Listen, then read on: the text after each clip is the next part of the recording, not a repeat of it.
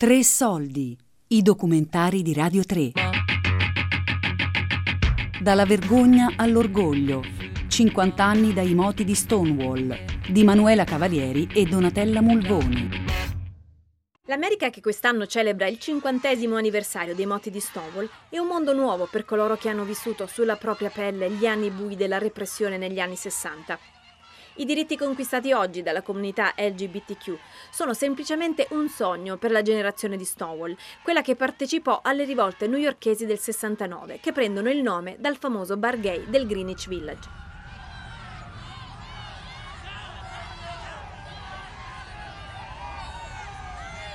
Al tempo, nessuno di loro avrebbe neanche vagheggiato l'idea di poter sposare il compagno, ma neppure avrebbe mai ipotizzato un'epoca in cui camminare mano nella mano sarebbe stato sicuro, accettato.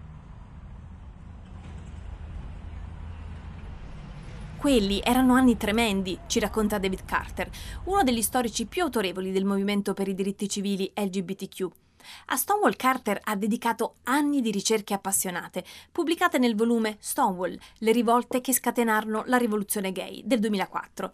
È lui che ci descrive il contesto in cui maturarono le sommosse del 69. Well, when you have the village as the only non-gay enclave in the United States and the Stonewall Bar lo studioso incute qualche timore sulle prime, è alto, serioso, con una bella barba bianca.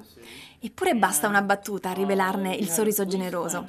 Ci dà appuntamento al Lesbian, Gay, Bisexual and Transgender Community Center, una vera istituzione newyorkese, proprio nell'angolo più poetico del village, con bandiere arcobaleno sventolanti all'ingresso. Carter è di casa qui. La biblioteca del centro, specializzata in temi LGBTQ, è fornitissima, ci spiega. Il racconto del capitolo più nero della storia gay americana inizia qui, sorseggiando un caffè in una delle salette dell'istituto. In quegli anni, negli Stati Uniti, come nel resto del mondo, tanti giovani gay, trans e lesbiche vivevano il dramma dell'esclusione, del rifiuto, dice. Erano cacciati dalle scuole, dall'esercito, disconosciuti dalle famiglie o iscritti in una lista nera di sorvegliati speciali. Erano condannati dalla legge, colpevolizzati dalla religione e persino la medicina considerava l'omosessualità una malattia da curare nei manicomi. Religions considered, uh, condemned homosexuals as being sinners, and the medical establishment condemned homosexuals as being mentally ill. New York era diventata la meta di tutti i gay del paese, perché nonostante gli arresti quotidiani, qui c'era un po' più di libertà. Tanti si rifugiavano nei cinema dedicati di Times Square, per altri l'unico spazio era il retro dei camion parcheggiati nel Meatpacking District, il quartiere dei macelli comunali, dove si andava a cercare amore a pagamento durante la notte, per poi scappare all'alba, magari correndo al lavoro in giacca e cravatta. Soprattutto il Greenwich Village era considerato la mecca gay, ricorda David Carter. Qui lo Stonewall Inn occupava i civici 51 e 53 di Christopher Street. Non lontano c'era il Lion's Head, un pub frequentato da scrittori e artisti dell'avanguardia. Alla fine della strada, il quartier generale del Village Voice, lo storico settimanale alternativo, voce della controcultura americana. Christopher Park e il bar Stonewall erano diventati casa per tanti gay che su quei marciapiedi avevano trovato tolleranza, amore, spesso sesso, ma anche una comunità. And so they found each other on the streets of the village, and they would tend to form friendships and hang out together and engage in survival sex and so forth. So, uh, Prima di Stonewall c'erano state altre proteste. Organizzazioni omofile come la Mattachine Society erano più o meno attive in tutta la nazione. Ma fu il 28 giugno del 1969 nel village che si scatenò quella che David Carter definisce la tempesta perfetta, la comunità gay affrontò la polizia per la prima volta senza paura e disse basta ad anni di soprusi e ingiustizie.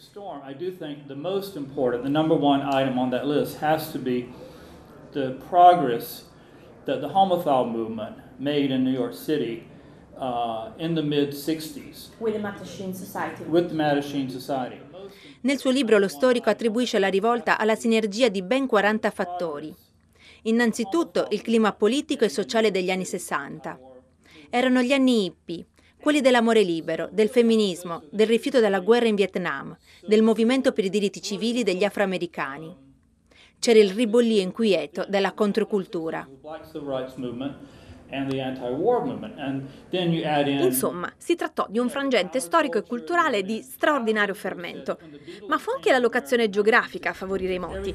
La posizione del village era praticamente perfetta, di facile accesso con i mezzi pubblici, vicina alle istituzioni culturali e ai giornali, strutturata in maniera tale da favorire la dispersione dei manifestanti grazie alla miriade di vicoli. A social uh, geography and uh, also streets that are very confusing. Stonewall fu diverso da tutte le altre esperienze del passato. Stabilì il punto di non ritorno. Cambiò il corso della storia perché spalancò le porte alla gay liberation, dando vita a un vero e proprio movimento di massa.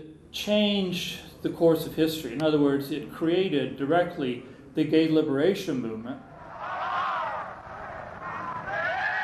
Il giovane Martin Boyce si ritrovò a far parte di quel movimento letteralmente dalle prime luci dell'alba, da quando le rivolte iniziarono per non fermarsi più. Oggi è un pensionato con pullover e mocassini, ma all'epoca era uno studente hippie di 21 anni, coi capelli lunghi e lo stile eccentrico, che cercava la sua vera identità a Christopher Street. Per raccontare la sua storia in una bella giornata di sole ci dà appuntamento a Central Park, nei pressi della meravigliosa fontana di Bethesda. È un posto molto simbolico per lui, veniva qui da giovane con gli altri ragazzi gay, era il loro angolo speciale del parco. Martin è uno dei pochi testimoni ancora in vita. Tanti, ci racconta, li ha portati via la peste. L'epidemia di AIDS scoppiata negli anni Ottanta.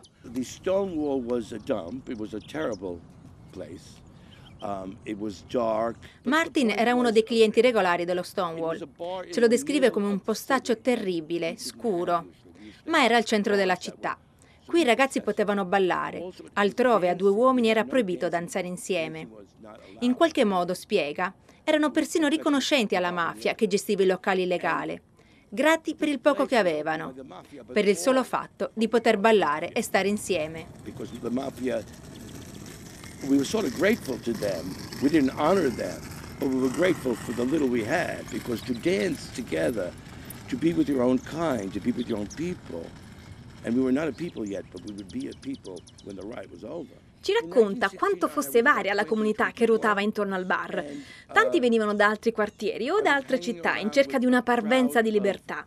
Lui ci spiega, usciva con un gruppo di ragazzi dal carattere ribelle, gay, lesbiche, drag queen, transgender giovanissimi. Molti di loro non avevano nulla, erano disperati. Insieme formavano un gruppo formidabile, con un forte senso estetico.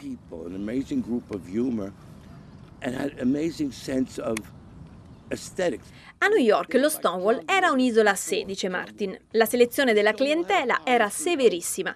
Non tutti erano ammessi. Alla porta c'era uno spioncino e un temuto buttafuori che decideva chi avrebbe avuto la fortuna di entrare. I gestori tentavano di bilanciare la clientela, come in una specie di arca di Noè. Quello che amava più di ogni altra cosa era il jukebox, il simbolo stesso della libertà di ballare, di divertirsi, di vivere. jukebox,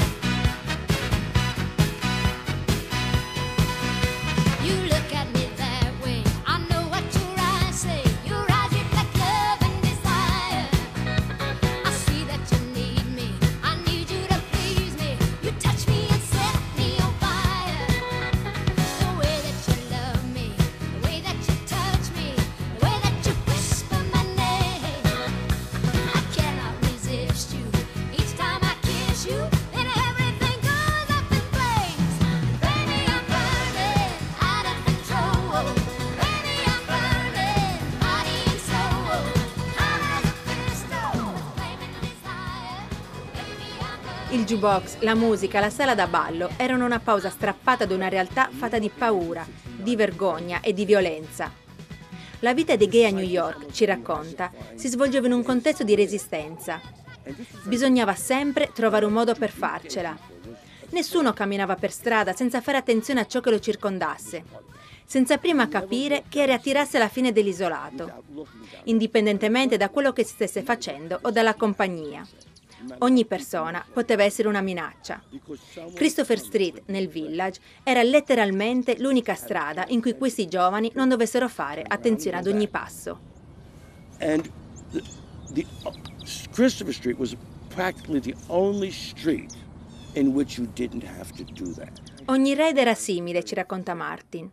Le lucine lampeggiavano e chiunque stesse ballando si fermava. Si staccavano, si sedevano e aspettavano con il cuore in gola. Gli agenti poi arrivavano, umiliavano le persone presenti, chiedevano loro i documenti. Controllavano che gli uomini fossero vestiti da uomini, le donne da donne. La legge infatti imponeva almeno tre capi corrispondenti al genere biologico. Spesso trascinavano i clienti nel retro del locale per accertarne il sesso. Qualche volta se ne andavano, qualche volta li arrestavano.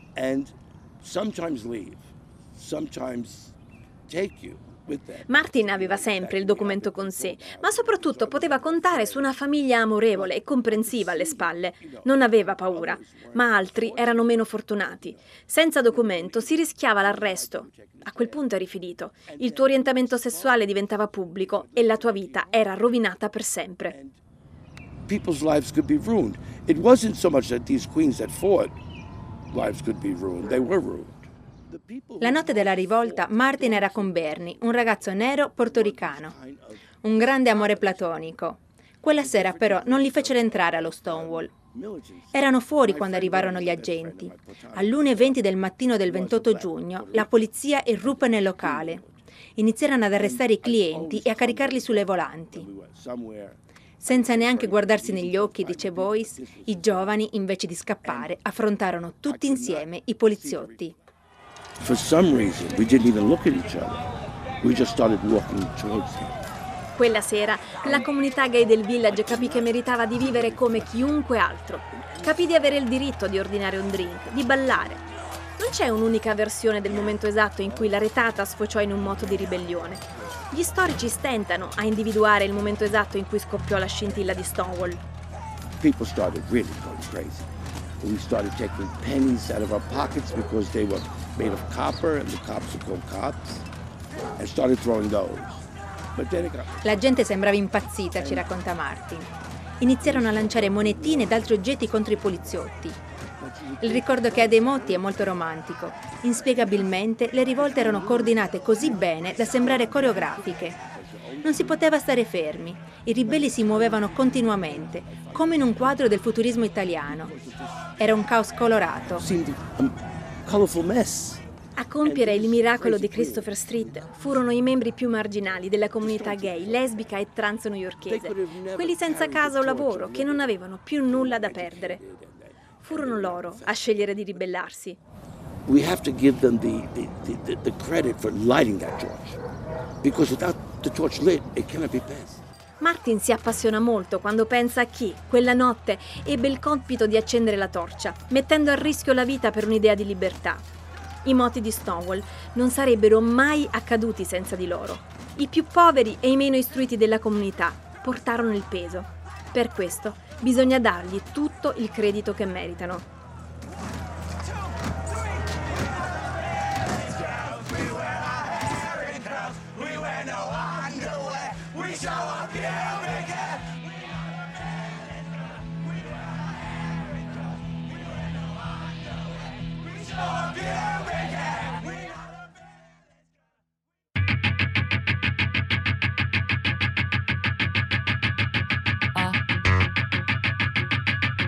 Dalla vergogna all'orgoglio. 50 anni dai moti di Stonewall di Manuela Cavalieri e Donatella Mulvoni. Tre Soldi è un programma a cura di Fabiana Carobolante, Daria Corrias, Giulia Nucci. Tutte le puntate sul sito di Radio 3 e sull'app Rai Play Radio.